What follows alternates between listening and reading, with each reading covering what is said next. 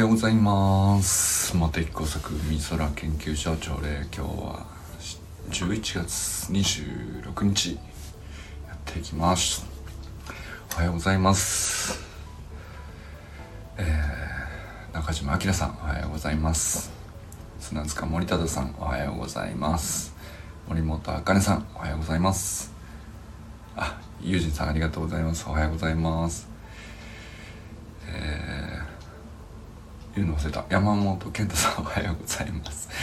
また後ほどちょっと連絡しますね。あのさっきのちょっと作業の件はまた後ほど。はい、えーと清水信之さんおはようございます。朝からねたくさんコメントつけてくださってありがとうございます。えーとテレシュカさんおはようございます。え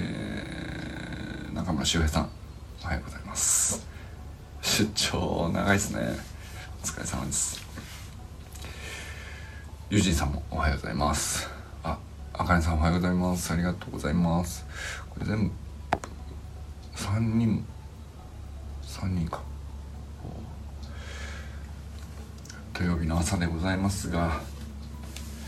草野球にこれから行こうと思ってたらちょっと雨がっていうね、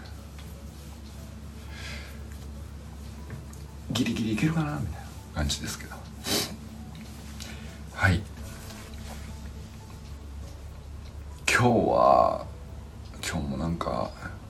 なんですかね、ありすぎてね、どれから行こうかなって感じですけどおはようございますあのさ、いやまあ善くんもアポロマンもなんですけど、あの一人でもさ砂塚さんおはようございます。善くん一人でも破壊力あって、アポロマンも点取り屋なわけですけど、二人でコラボするのやめてもらっていいですかあれ新しいよな、あのコラボな、面白いやなんかさ、もうどこまで行くんですかね。いやなんかこれは想像しなかったなっていうのが、そのまあみんなそれぞれこうやりやすい発信を始めれば、あのお互いにねそれを聞いて、あこういう人なんだって分かれば付き合いやすくなるかなっていうのは思ってたんですけど、なんで、まあ、こうしてこう音声配信が過半数を超えるとねあのそれプラスサロンの内側だけのこうテキストの保管であったりみたいな、まあ、その応酬でこうぐるぐる回っていくと無理なくみんなねつながって深まってっていうのがいくねっていうまあそこまではなんとなく想像してたんですけど、まさかねあの音声配信でああいうコラボができるんですね。あの対談とかじゃなくて新しいなと思いましたね。あの前の放送でアポロマンに対抗してどうでもいい話をと思いつつね、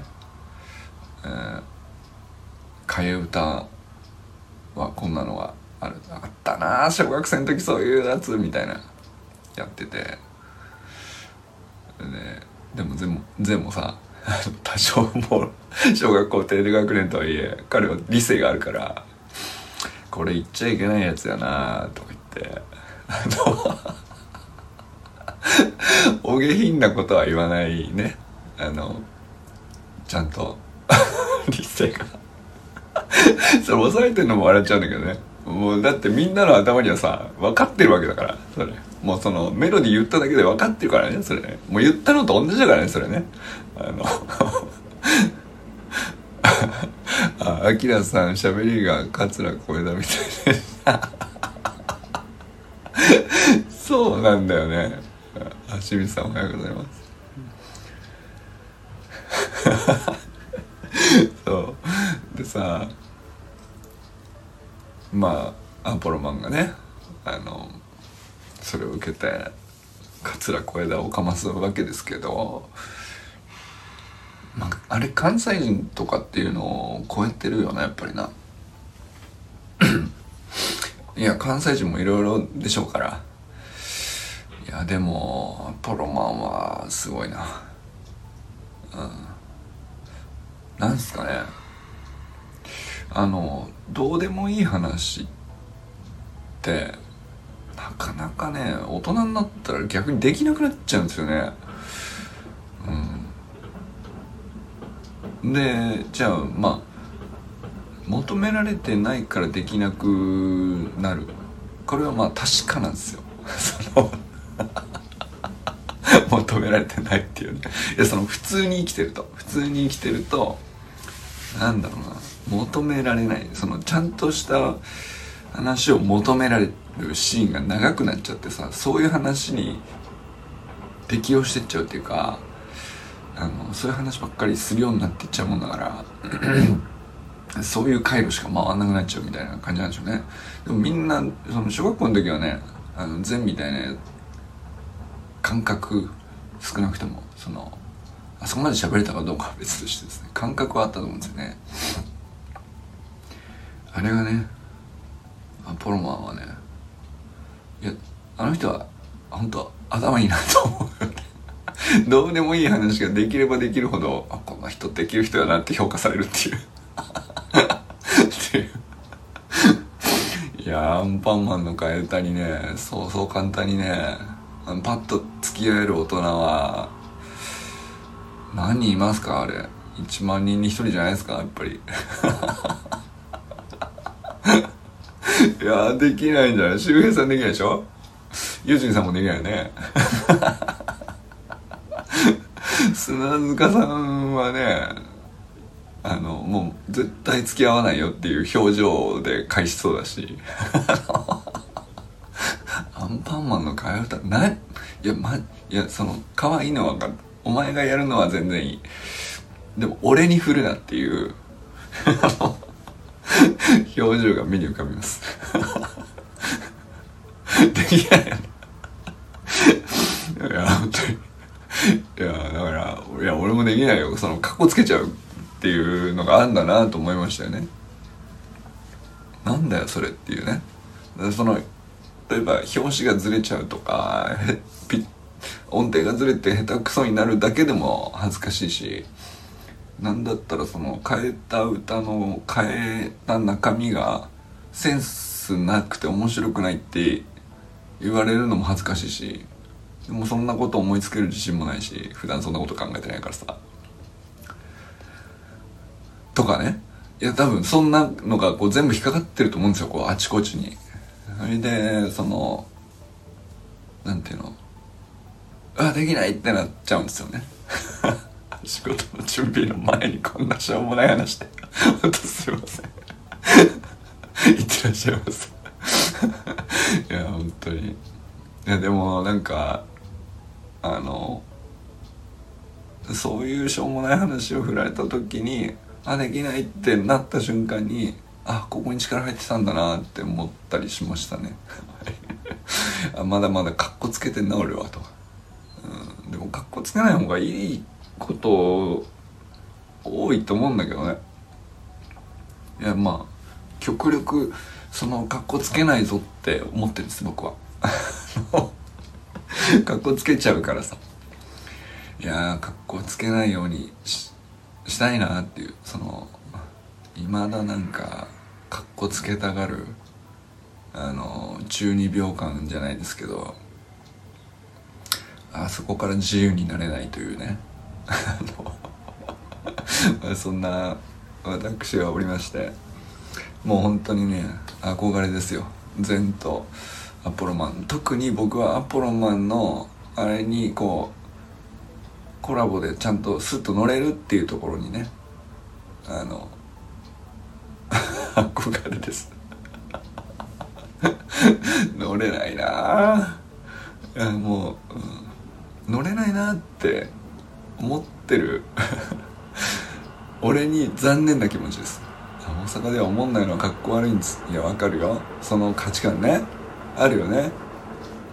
いやだからそのセンスのある面白いワードで対抗しようと思ったら、まあ、彼らのそのさ、なんていうの、小さい頃から延々トレーニングして鍛え上げてるあれに勝てないからさ、勝てないっていうか勝つ負けるじゃないんだけど、その勝負に持ち込まれるじゃん。相手の得意な土俵に持ち込んでくるのよ、あいつらは。いや、ナチュラルにね、みんな生きたんですよ。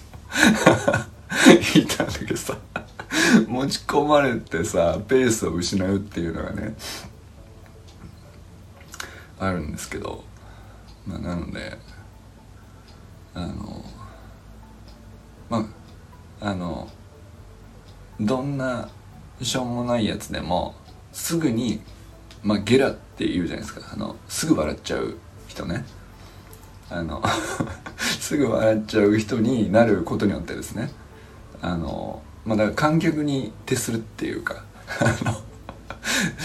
のそっちに回ることによってですね、相手の土俵には乗らないぞという作戦に私は出ております基本的に大阪行ったらね、あの、そのお、ま、俺の方が面白いぞステージをさ、すぐにあの結すぐにあの人たちはね、ナチュラルにさ、どっちの方が面白いんだステージを作り始めてさ、あのやりだすからさ、で俺の方がかっこいいというね、結果俺の方が面白いからというあの空間を作り出すとして、いや、まあ実際面白いんだけどさ、あのもうそうするとね、あの全然参加できないっていう、もう大喜利とかやめてほしいんですよねあれセンスない人にとっては地獄の競技なのよスプリントは才能じゃないかもしれないけど、大喜利はね、いや、まあ、あれも才能じゃないんでしょうけども、あれも才能だとあの諦めさせるには十分なほど残酷な競技よいや、マジであの、まあ、そういうところにさ、あの人たちはこう四六時中参加してこう日常にその競技があるわけじゃないですか。お笑いというね、お笑いというものを残酷な競技に仕立ててる罪は重いっすよいや、マジで、いや、でもね、おかげで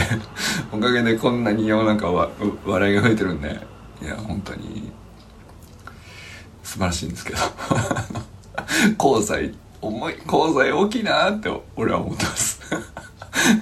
いや、だからもうひたすらね、ゲラの観客に回るっていうポジションに私はね提出するようにしておりますまあ、あのこれね、友人さんと周平さんはね分かってくれると思うんですよそのねあのそのステージに無理に上げられた時の辛さね、はい、まあでも本当見てる分にはリスペクトなんですけど、いや、あのそればっかり話すのもあれなんですけど、でも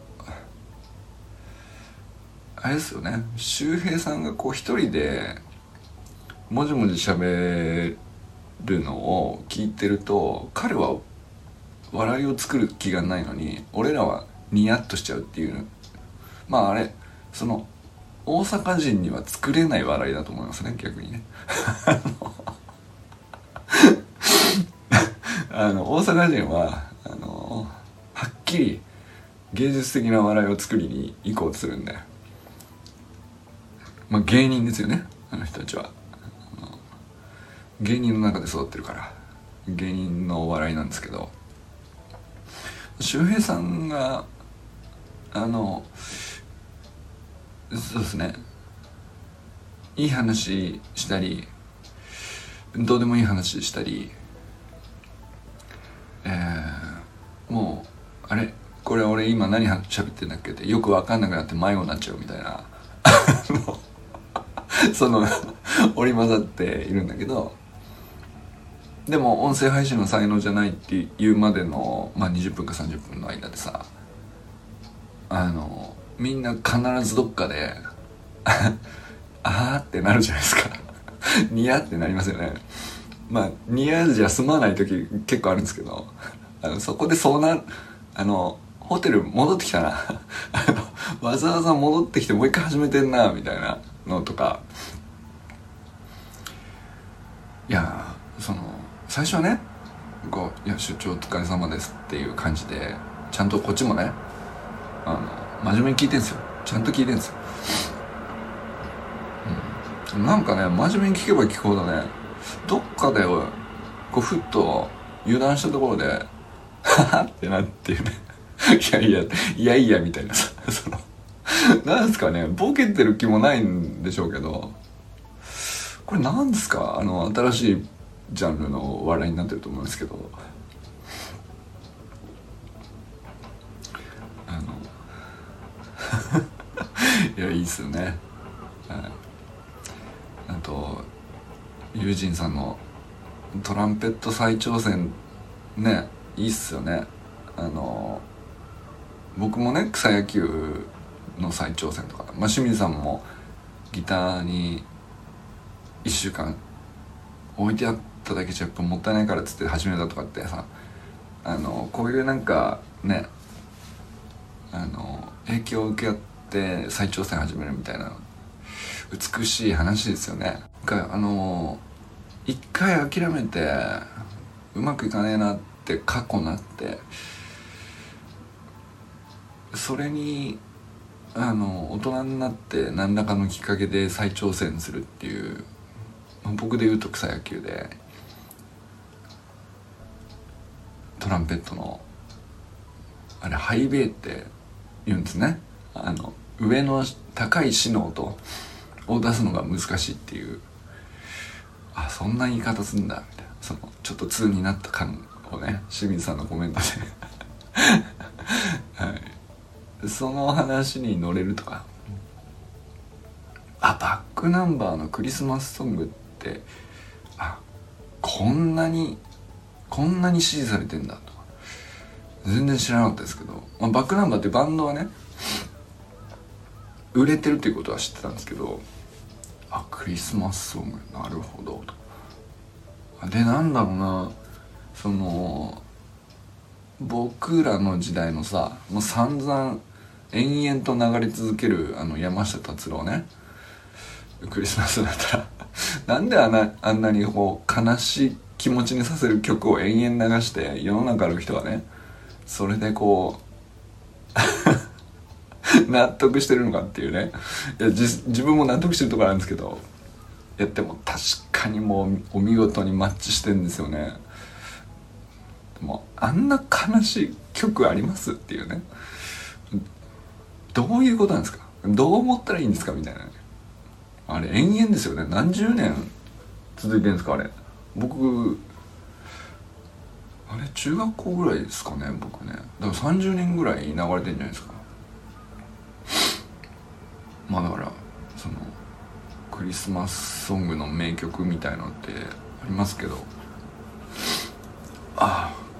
こういう曲で今の新しいバンドがめちゃくちゃ支持されてるっていうことを知らなくて、知らないことにちょっとねあのびっくりしましたけど、うんで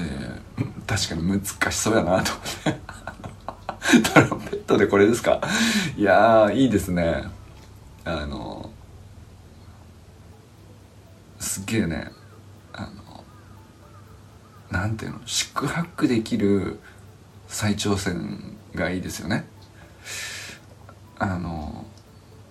どうせさ失うもんもなければ自意識もあの頃ほど振り回されるようななんかあの感じもないわけなんで、まあもちろんね大人になってもさあ緊張するとか恥ずかしいとかありますけど、その辺のこうメンタル的な幽霊みたいな脆さみたいなのってやっぱり小中高の時のものとはね全然違いますからね。でそういう時になんかあのまあ普通初心者はここからだよねっていうので入っても全然いいっちゃいいんですけど、嘘でしょっていうねここを初っ端でやるんですかみたいな、あのハードルを設定するっていうのは、あの、まあ、うまくいかなくても美しいし、もがいたっていうこと自体がね、あのなんとかやりきれましたっていうだけでさ、あの最後まで、まあ、ちょっとミスったかもしれないけど最後までやりきれましたっていうだけでも、あのまあ感動でしょうねとか、それをね娘さんと一緒にチャレンジできるとか、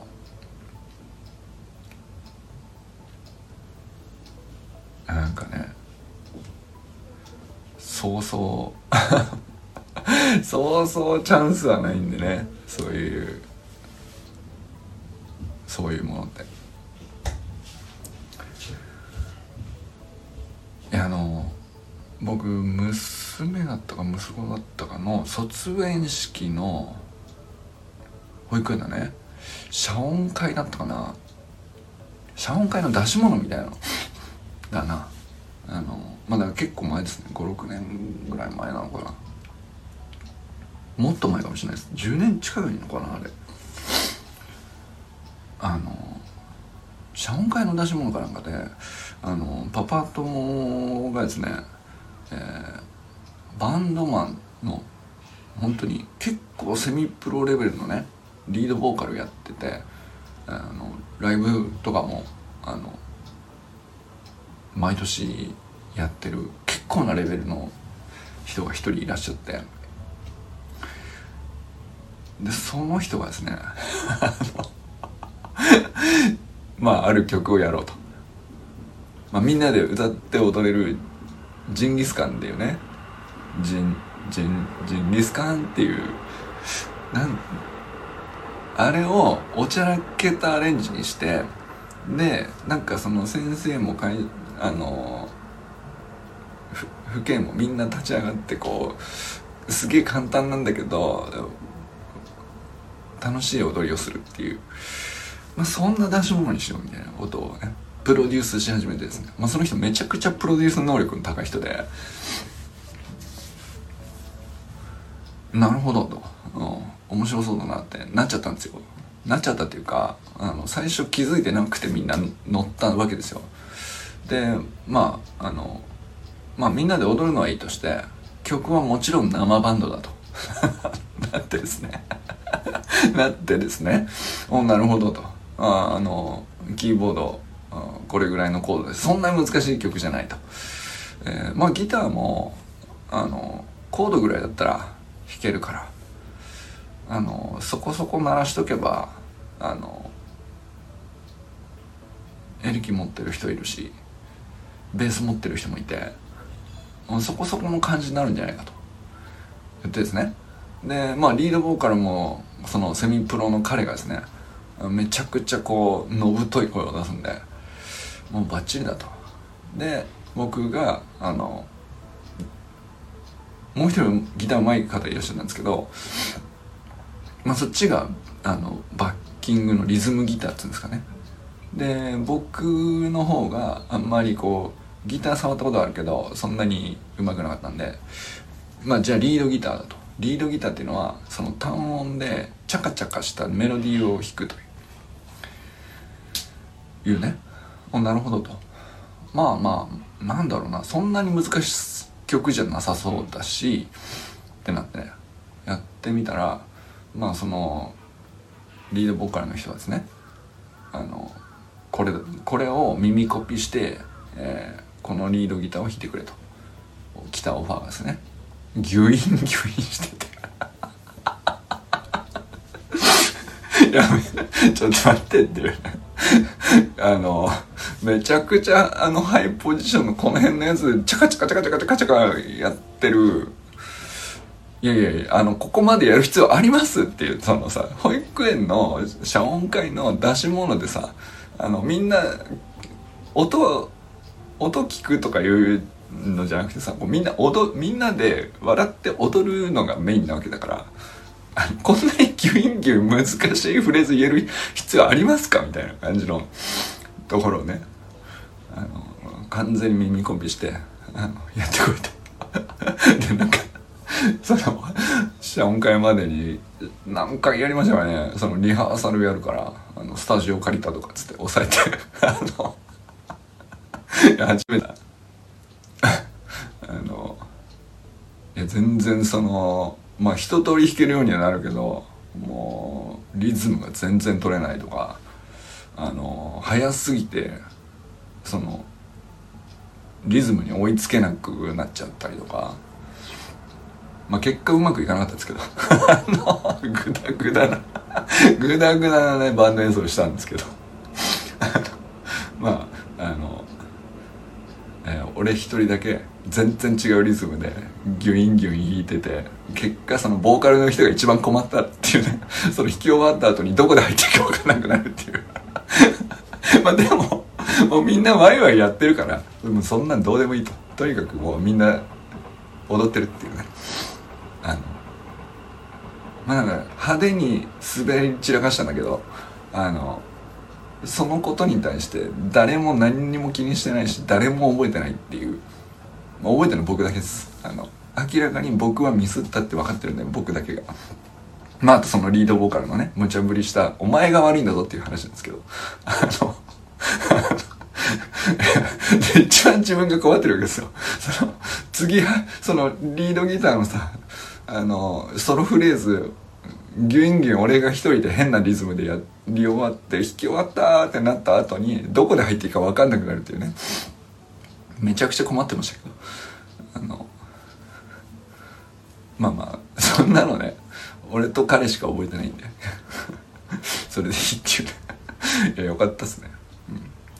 ん、あの無茶な超えられないハードルを設定したことによってもう最高の思い出に私なりまして、なんだったらね、うん、なんだったらあの彼には感謝してますふざけんなって思ってましたけど最初ね思ってましたけど、いやでも本当彼とはもう長らくね長くさしできてますよね。だからその保育園の謝恩会だからさ、もう何年も経ってんだけど、毎年必ずキャンプに行こうぜっつってずっと続いてますからね、うん、いやだから何の話をしてたかは分かんなくなりましたけど、まあこの朝礼もね、あのみんなをネタにしつつ迷子になりながらどうでもいい話を毎朝してますけど、